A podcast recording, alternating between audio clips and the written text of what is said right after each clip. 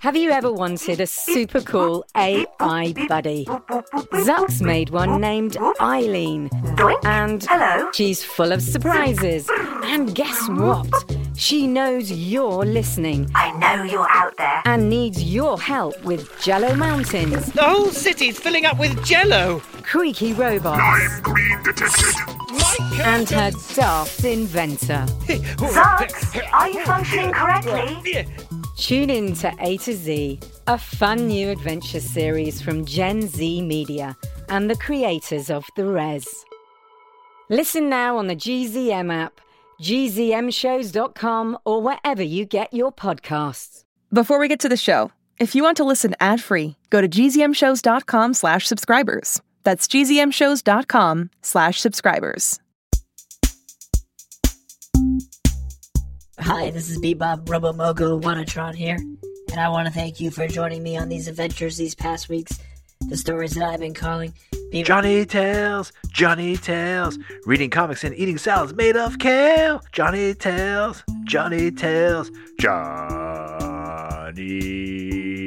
Tales.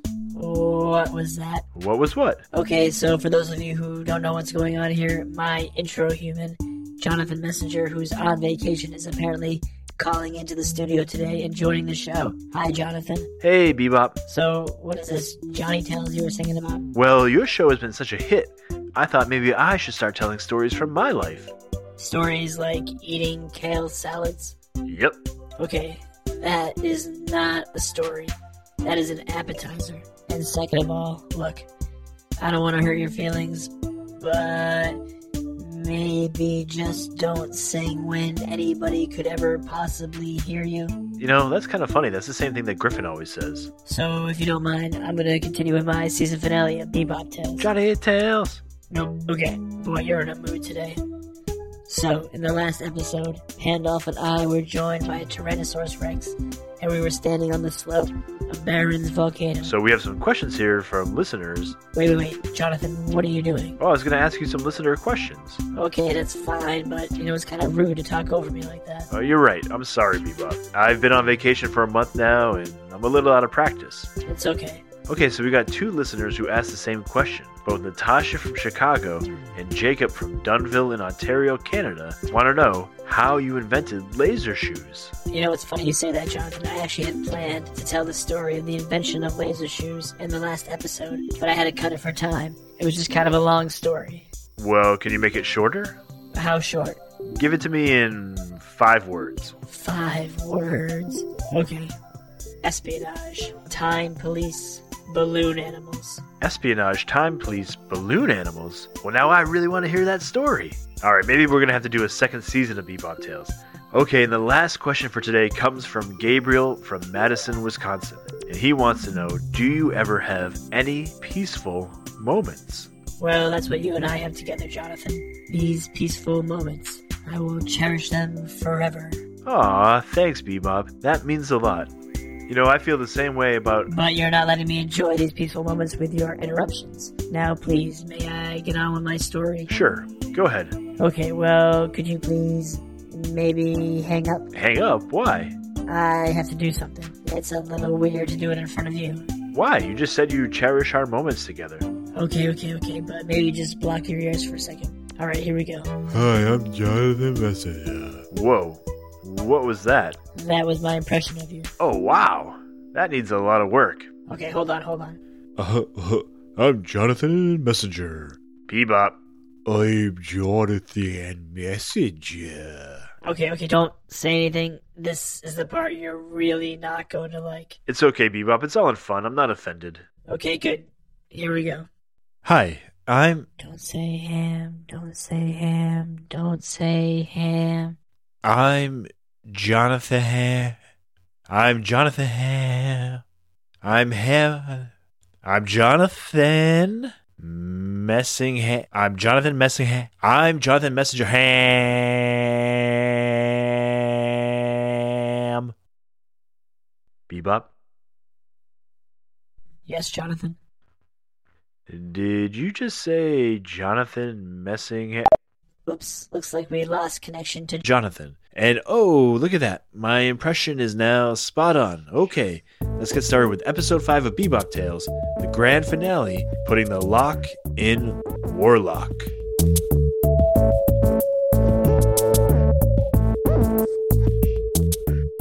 BeeBop, Pandolph, and the T Rex all stared up at the mouth of the volcano, shooting molten lava, ash, and smoke high into the sky, I think I'd melt if I tried to go in there. said BeeBop. I think it would singe all the fur right off my belly.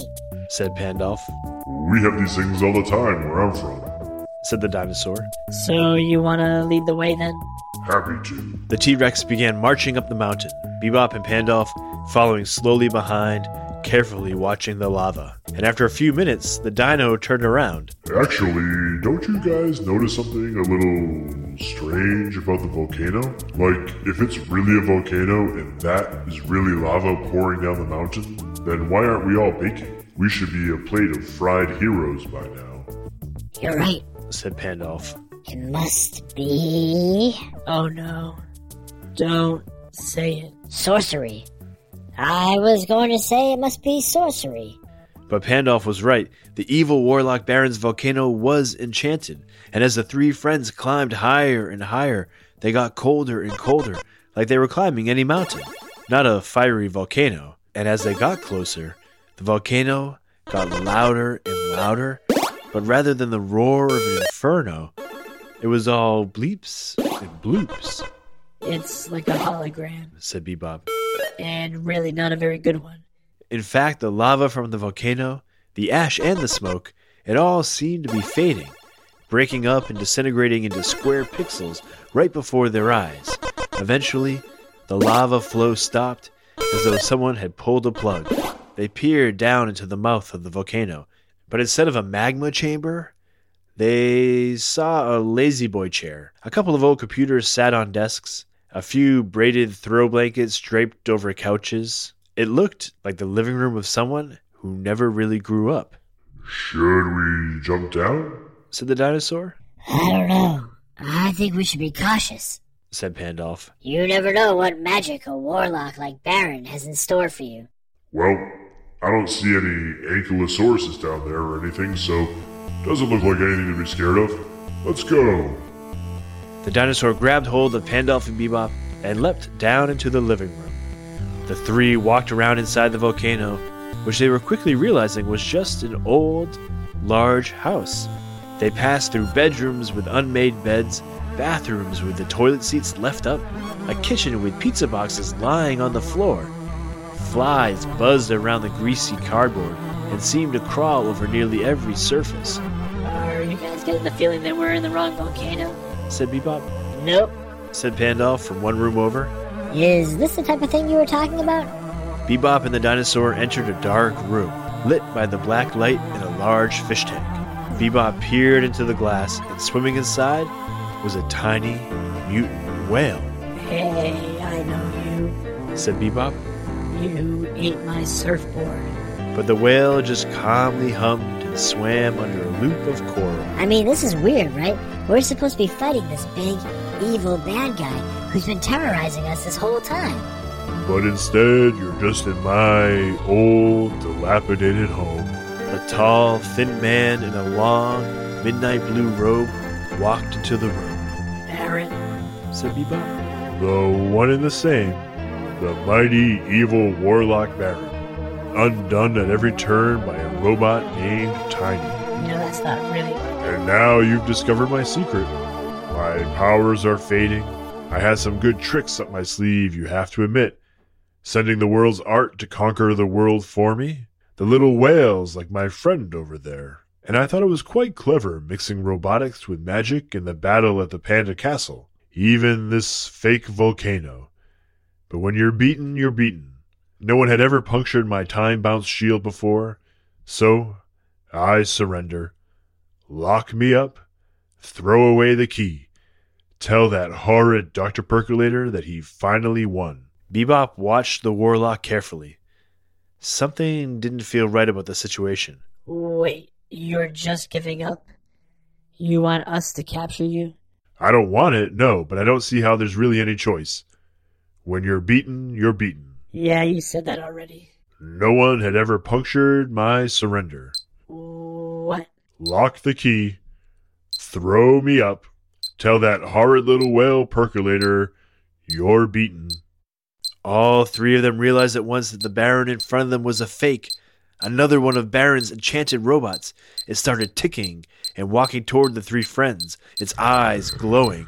I'll get rid of this thing. said the dinosaur, chomping down on the robot and bounding out of the room. Did you really think you could come into my house and defeat me? Said the real Baron, stepping in from another doorway. He looked just like the robot version. Same gray hair, same midnight blue robe, same tall, thin frame. Haven't you learned by now that I can never be defeated? You mean except all the times I've already defeated you? said BeeBop. You defeated my minions. You did not defeat me. Oh, whatever. said Pandolf. The volcano, the robots. You're not a real wizard. You just do fake magic. You're an illusionist. Fake magic? what do you call this? Suddenly, the flies from the empty pizza boxes and the nooks and crannies of the broken walls and the ceiling began to buzz around Baron.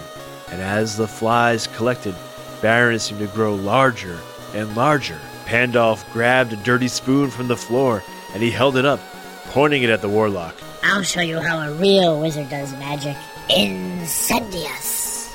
A fireball shot out of the spoon straight at Baron, but it had no effect. The flies absorbed it like it was water on a sponge. Luminous. But the lightning bolt that sparked from the end of his spoon found the same fate pouring into the cloud of flies around Baron, but not stopping him at all. Baron grew even larger, and the flies began to buzz away from him and attack Pandolf and BeeBop. BeeBop batted them away, but he could feel them slipping into the seams in his metal body and biting at the wires inside. Pandolf, do something. But Pandolf was fighting away the flies too, hollering, Incendious. Luminous. Luminous. Incendious. Oh, it's no use. Use your other spell. Fast forward. I told you. I don't like spoilers. No, not that one. The other one. Oh, right. Pandolf stopped swatting at the flies, and he held his spoon up high and shouted,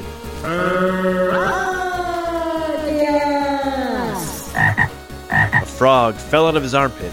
It immediately started eating up the flies around Pandolf.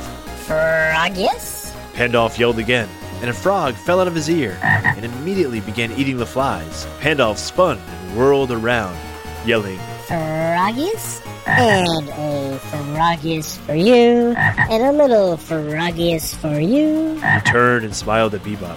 Magic.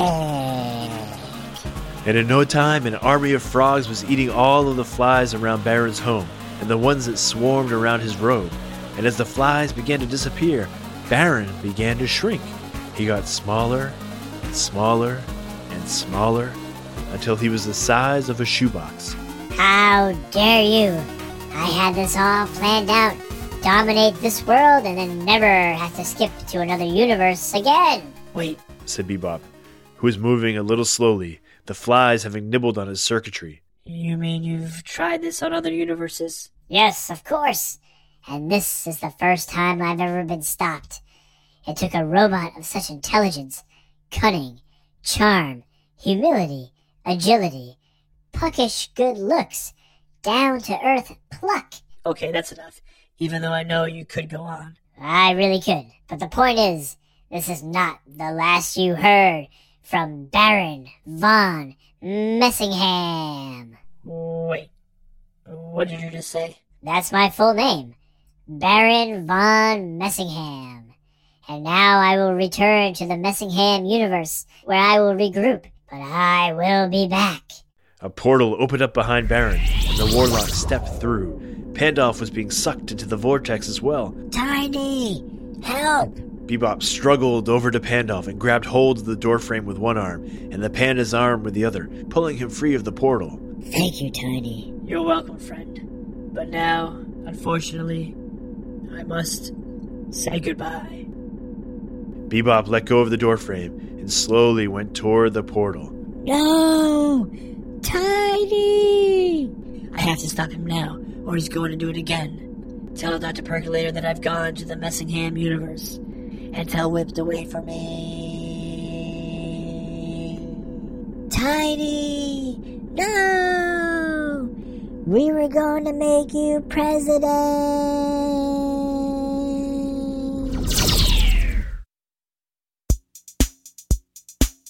BeeBop Tales, BeeBop Tales, chasing warlocks through dimensional portals. BeeBop Tales, BeeBop Tales, BeeBop Tales. Okay, so there's a lot to talk about, right?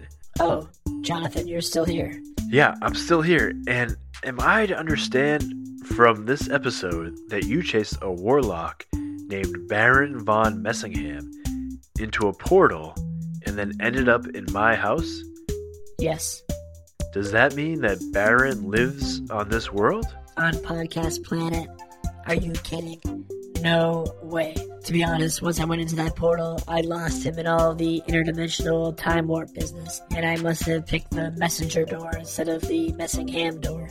Well, if you ask me, BeeBop, you picked the right door. Because now you're here. And like you told Gabriel at the beginning of the show, now you can live in peace. You can tell your stories. Eat my art. Sure, yeah, eat other people's art, but yeah, point taken. Anyhow, let me get out of the way, and why don't you do the honors of bringing home the rest of the finale? Thank you, Jonathan. Okay, so for the art, I feel like this is momentous because I got the most amazing drawing from Hayden, who is eight years old and from Connecticut, drew me. And I look beautiful. But I'm also carrying a book of BeeBop Tales, and there's a lot of little neat details in the drawing. It's up now at finncaspian.com, so go check it out. Also up there is a gorgeous sunset drawing that six-year-old Rachel from Seattle drew for me, and there's a flying fish in it. I did not know you had flying fish here on Podcast Planet. Jonathan, this is a really weird world. Also, Rachel drew me a big piece of candy, which looks delicious and will be the perfect way to treat myself after finishing off my worldwide sensation podcast, BeeBop Tales. And we also got more art from another brother sister team, this time from Queensland, Australia. Jack, who is five, and Marin, who is seven, drew some really cool scenes from Finn Caspian episode 6, including laser bunnies all of the monsters from that episode. And Jack even added a little detail with a smashed dreamstone that Marin actually drew you, Jonathan. What? Really? Where? See, there I am eating your art, and there you are saying, No. Oh. Thanks, Marin. Okay, I think that's the perfect place to end today's menu, and let's head to the jokes. We have a really, really good one from Kevin from New York. So take it away, Kevin. My name's Kevin Short, and I'm six and a half. I'm from New York, and I'm gonna tell you a joke. What do you call a camel with 100 bumps? Um, it is called dun dun dun dun dun dun. BeeBop tails, bebop tails, bebop, bebop snails. Okay, that that is what I call a surrealist joke. My favorite kind. And also my favorite kind of joke that ends with someone singing my song. Okay, I want to say thank you, humans. I appreciate you listening to my stories, you keeping me well fed while Jonathan was off on vacation, and you sending me jokes to entertain me while I wrote down my stories. Jonathan and I will be back in January with the second season of the Alien Adventures of Finn Caspian, BeeBop's Revenge. That is not what it's called, BeeBop. The Alien Adventures of Finn Caspian, Season 2, The Desolation of BeeBop. Mm, Nope. The BeeBop Adventures of Finn BeeBop. Bebop, okay. Just wish everyone happy holidays.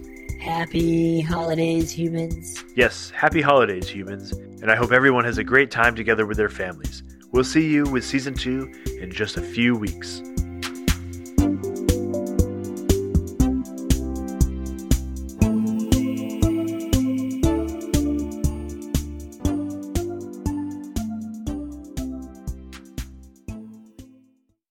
Jess, did you know that GZM Shows has a YouTube channel? Right now, all of Six Minutes, Becoming Mother Nature, GZM Beats, and Cupid and the Reaper are up. And they're in these, like, beautiful playlists. They have this fun audio waveform visual, and best of all, you can turn on captions. And the captions have character names. Anyway, subscribe to GZM shows on YouTube. Maybe there'll be some cool things in the future, like live streams, interviews, behind the scenes. We'll see. GZM shows on YouTube. Hey, parents and teachers, have you heard about gzmclassroom.com? It's a website where teachers can get companion resources for everyone's favorite GZM shows. Six Minutes, Mars Patel, podcast title pending, Seis Minutos, The Res, Becoming Mother Nature, Iowa Chapman and the Last Dog, Treasure Island 2020, The Hollow, Young Ben Franklin, and The Big Fib all have companion resources for additional critical thinking, listening comprehension, and ultimately creativity. We made them just for you. And oh yeah, they're free. Free! The people on Facebook didn't believe us, but they are F R E E free. Head to gzmclassroom.com and get yours today.